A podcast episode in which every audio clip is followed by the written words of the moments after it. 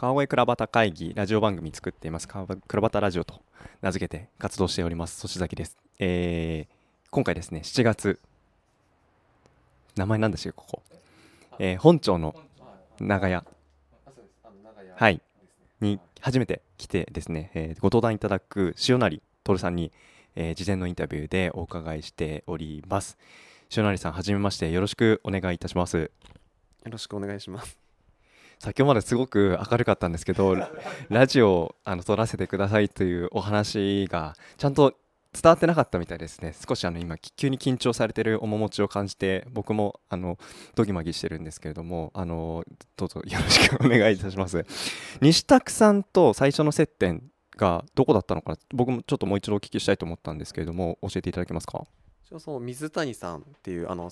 水谷さん設計事務所が川越にあるんですけどその設計事務所での飲み会みたいなのでお会いしました。西拓さんに対するなんか最初の印象ってどんなでしたか？いやなんか急に現れたタイミングでなんかニートですってかなんかそのって言ってたんでそうなんかうんなんか近しいものを感じるなっていうふうに思いました。僕もニートみたいな感じなんで。僕はですね今日初めて塩成さんをお会いしてるんですけどまさかニートに近しい方だとは全く想像してなかったので何のことかなというふうに思ったんですけども。えっと塩成さんその今回、えーお話しいただくにあたってどんなテーマでお話しいただきましょうかと。ご相談したんですけれどもあのコミュニティデザイナーという一応まあ肩書きで。で、えー違いを楽しむ街といったテーマで、まあ、いただいたんですけどもあの割とそのそれとは関係ない筋肉の話も割と思いを持ってそっちの方が喋るんですね。はい。筋肉の方が饒舌になると思いますね。はい。うん。だそのテーマでお話しいただいてもいいんですけれども一応今回はですね倉端会議ということで割とその街のことやっぱお話をいただきたいのでもしその懇親会で盛り上がれる時が あればですね あのぜひそれであの塩成さんにお話しかけいただけたらなと思うんですが塩成さん川越との、まあ、最初の、まあ、接点ですねあのそのあたり少しあのご紹介いただけますか？そうですね。僕川越生まれではないんですけれども、まあ、ほほとんど川越育ちでだいたい20年ぐらい 写真撮られてますねうん20年ぐらいこう育ってきたんですけど、まあ、その中でその僕あの今、うん、なんだろう今区っていうエリアの方というかちょっとあの農村地域の方にまあ引っ越してきたんですね。でその時にまあその川越っていうとやっぱ観光地がすごい有名なのでその観光地のまあ意識はしてたけれどもまあ自分の中ではまあ距離感はすごいあって。で大学ぐらいに入ってからなんか経済学を専攻してたんですけど経済学専攻してる中でなんか町というか地域経済とか都市経済っていうのになんか関心を持ち始めてでそこからこう川越の町の経済というかなんかどういうふうにこうなんかこうにぎわかにぎやかになってるのかなっていうのを知りたくなって、えーまあ関心を持ったっていうのが一歩目ですね。今お話の中ですごく気になったところをぜひちょっと深掘りしたいなと思ったんですがその距離感。その街のそのなんでしょう。あの中心地との距離感ってこれなんでしょう。今そのわ割とその川越の街の賑やかしのま仕組みについていろいろここ数年いろんな学びをされてきたのかなと思ったんですが当初感じたその距離感ってどんなイメージなのか少し思い返しながら、はい、教えていただきたいなと思ったんですけどいかがですか？そうですね。距離感まあやっぱその川越での賑やかな、まあ、住民住民というか住んでる側としての認識はやっぱお祭りだったんですけどそのお祭りのやっぱその出しというかがないところがやっぱその川越でありながらもその川越に関与できてない感じっていうのはすごい、まあ、小さい頃から感じてましたね。なんかですねそのお話聞いて思い出したのが川越倉端会議2回目に参加していただいたあの角屋の長堀さんという方がですね西川越の方にいらっしゃるんですけどまさに同じようなお話をされていて川越の魅力もちろんそのまあその蔵の町であってその中心地で出汁があってっていうところもあるけれどもそこ以外にもものすごくいろんなその面白いあの文脈が川越たくさんあるんだよっていう話の中でなんかそこに彷彿とさせるようなお話がですねあの塩成さんのあの今福の方からも同じその中心地に対する見る方角は違えどなんか同じようなあの感覚で川越にいながら同じその川越の見方。これなんかあのいろんな方がそういった思いを持ってるのかなと思ってですね。非常に面白いなというふうに思ったんですがそういったお立場でいながらその川越の経済のその仕組みいろいろ回りながら今まさにその中心の方で活動されているお立場にまた変わってるようなお話があるかなと思うんですけど、まあ、そのあたりってその見方場所変わるとその川越に対する見方ってやっぱり変わったとこって何か終わりでしたか？そうですね。結構やっぱありましたね。実際にこう、まあ、関心を持っていろいろこう、まあ、知ったりしていくと、まあ、ここで活動している人たち、まあ、歴史的な背景とかもあるんですけど、まあ、なんで出汁を持ってなかったのかっていう背景を知ったりとかあとはまあその実その出汁を持っていないその地域に対して例えば川越市がまあそれ以外の地域に対してななそれ以外というかその中心部の地域以外の、えー、と人たちに対して川越市の出汁みたいのを作ってたりしててそれは誰でも参加できるよっていう風にしてる出汁がある背景とか知るとあなんかそんなに閉鎖的じゃないなっていう風に思っていてなんか知ればまあ、知ったら意外と距離は近づいたっていう認識がありますね。なるほどあのその意外とその知ってみると違った印象があるなっていうその価値観ってどうでしょう？その今福の方の方でもまだまだ実は同じ川越に住んでいながら同じ景色をまあ見ているようで見ていないそんな方ってまだまだいそうですか？いやまだいると思いますよ。あんまり川越っていう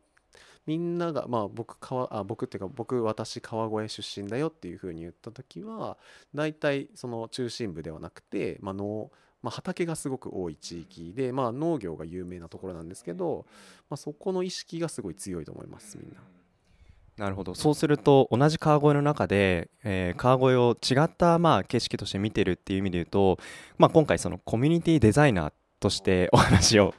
まあいただくにあたって何でしょうそこのなんか関わりってまあその違った見方あっていいよねっていうところとただ何か一緒にやると面白いそのなんでしょう活動とかあの新しい価値とかそういう文脈も可能性としてなくはないのかなとかって想像しながら今お話聞いてたんですけど何かそのあたり川越でもっとこういうようなあの関わりが生まれると面白いなって何か思われてることとかあとはその蔵の会で長らく活動されてきたのかなと思っているんでそのあたりのあのご経歴踏まえながらなんかそのあたりお思いのことがあれば教えていただきたいなと思ったんです。そのあたりいかがでしょうか？そうですね。黒の会に入った時はその、まあ、もう中心部の方に興味を持ってまあなんか切り替わったのであまりその今福の方とかの地域はまあそんなに意識してなかったんですけどまあその蔵の会の一応僕広報部っていうところに所属しててでその広報部の中にいる、まあ、石川さんっていう人がいるんですけど川越スタイルっていうウェブまあウェブのブログめちゃくちゃ長い やつで有名で、まあ、長いんですけど結構意外とこう見てる人もいるみたいなっていうあの、まあ、ブログみたいなのがあるんですけどその方は、まあ、特にその何て言うんですかね、えーと、周辺部のところに、まあ、もう関心を持っていて、まあ、山福の農業とかに関心を持った結果ファーマーズマーケットっていうプログラムあ、まあ、イベントを、まあ、川越市内の連携寺というところで、まあ、実際実施してるっていうところもあったりするので、まあ、そういうところの連携を取ってる人はいるんだなぐらいな認識で僕がなんかその何かそのつなぐっていうところの認識までには至ってないっていうところが現状としてありますね。うんありがとうございます。で、今は蔵の会をまあメインに活動されていたところから、また違ったその組織というか、会社というか、あの団体で ごめんなさい、そこのまあお話をご紹介いただきたいと、今は足元、どういうその組織で、どんな活動されているか教えていただけますか？そうですねそれがこう結構説明しづらい組織でその僕がすごいあのまあフまあ、フリーニートニートじゃないフリーター？っていうかなんかその なんか会社そう会社員じゃないんですけど、まあそのまあ、スタジオ L っていう会社が一応存在していて なんかあるような感じがあるんですねなんとなく。でそのスタジオ L っていう会社にまあいるんですけどまあそれはまあメンバーはみんな個人事業主の集まりで、まあ、一応その、まあ、代表とかは会社の代表とかは、まあ、なんかギルドみたいな感じで、まあ、それぞれが、まあ、なんか自分が何かこういろいろなんていうのなんこう制作物をそれ一人で完結してそれをこう協力して何かプロジェクトをこうなっていくみたいななんかまあそんなようなことをしてるのでっていうような会社に一応所属しているような気がします。あの分かったような分かんないようなその僕も質問を返さなきゃいけないんですけどなんかうまく質問できるイメージがちょっと持てなかったのが正直なところなんですけどただその場所その働く場所を変えたっていうところに何かその塩成さんの思いの中でやれたことをベースにまた新しいチャレンジをしたいとか何かそういったきっかけっていうのが何かしらあったのかなっていうところはあの確かなのかなと思うんですけどそこってどんな思いがあったのかお話しいただけますか？働く場所を変えたあすみません質問返しになっちゃうって申し訳ないんですけど働く場所を変えたっていうのはその蔵の会からスタジオ L に行ったみたいなっていう認識でますかね。あなるほど。一応そうですね。その蔵の会に最初に初めに関わった時にその町に関わることを、まあ、ある程度知るようになったんですけど、まあ、その中で何ですかねこう結構その何僕の興味関心の中であったのは 見ていただいてるのはこう何かこう何ですかねこう地域に地域の住民の人とかがその町に関わるきっかけが結構ないなっていうふうに、まあ、蔵の会では感じていてで蔵の会もすごい活動は尊い活動をしていて専門家の人たちとか行政の方々っていうのはいるんですけどなんだかんだそのまあ結果的に今観光地になってるっていうのもありますけどなんかこう一部の人たちだけで進められてきたっていうような気がするんですね。事実は違うんですけどだからそういうふうに僕は当時見えてなのでそれだったらなんかその何ですかねそこに住んでいる人たちっていうところの意見ってどういうような思いがあっているんだろうっていうふうこの関心を持ってまあそういうスタジオ L という会社は結構まあいろいろ批判とかもあったりはするんですけど、まあ、地域の方々と一緒にまああの街を作っていく、まあ、意見を反映させて計画を作ったりとかっていうようなスキームを持ってたりするので、まあ、そういうところでいろいろ学べたらより川越で何か面白い形が生まれるんじゃないかなというふうに思ったのでスタジオ L に行ったっていうところになりますね。そうすると、まあ、川越でまだやり残したことが今後やりたいこともある中で、川越以外で何かそういうあの取り組みもされてるかなと思うんです。けど、例えば今、直近関わっているプロジェクトとかで、どんなことをされているか、なんか教えていただけることってありますか？なるほど、えーと、直近で関わっているプロジェクトだと、まあ、いくつかあるんですけど、まあ、一つは、えこれでもどうなんですか？具体的に。なんかあの一番なんでしょう。思い入れを持ってこれはなんか今年やりきりたいんだみたいなもので、はい、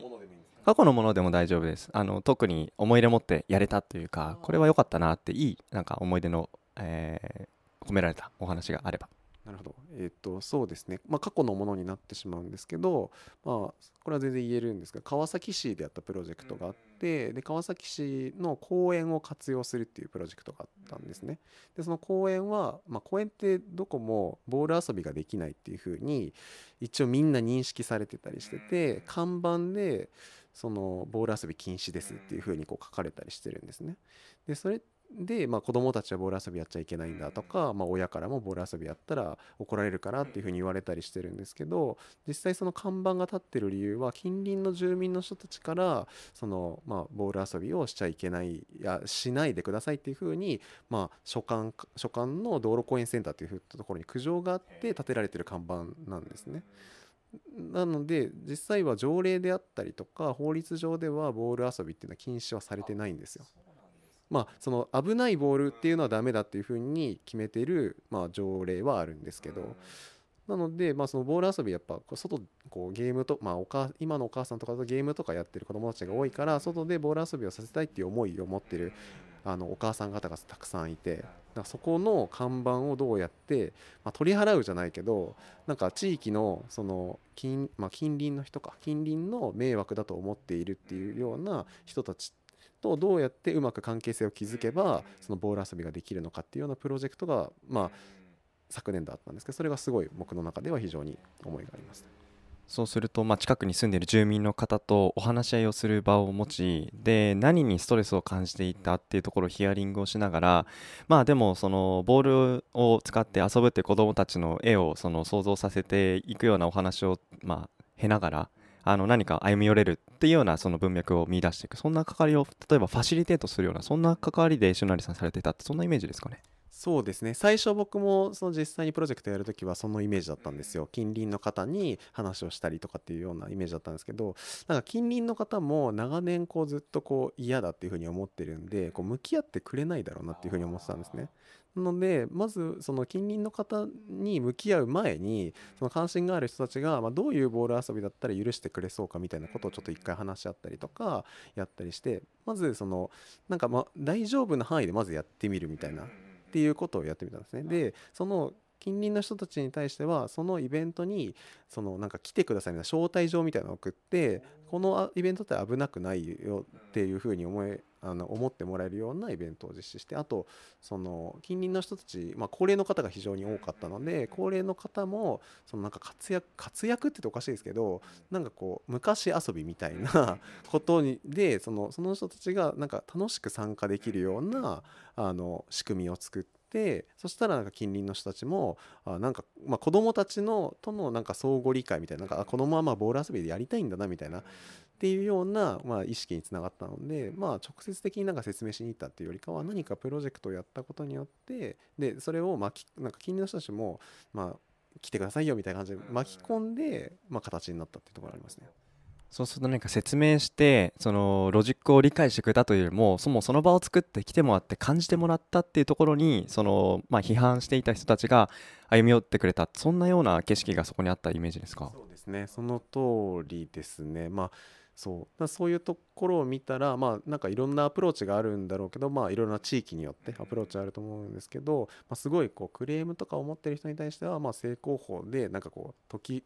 伏せるじゃないですけど子供たちがこうやりたいんですよって話すよりかはなんかこう巻き込んで一緒になんか楽しめるようなことをやった方がいいんだなっていうふうにその時は思いました。でもその世代間を超えたそのコミュニケーションが創発されるまさにその公演ってなんかいろんな立場の人来るじゃないですか本来のそのまあ公演がどういう役割を持つところだっていうのはいろんな価値観あるもののまあそういったシーンがなかったものが見れるようになるそういう公演ってなんか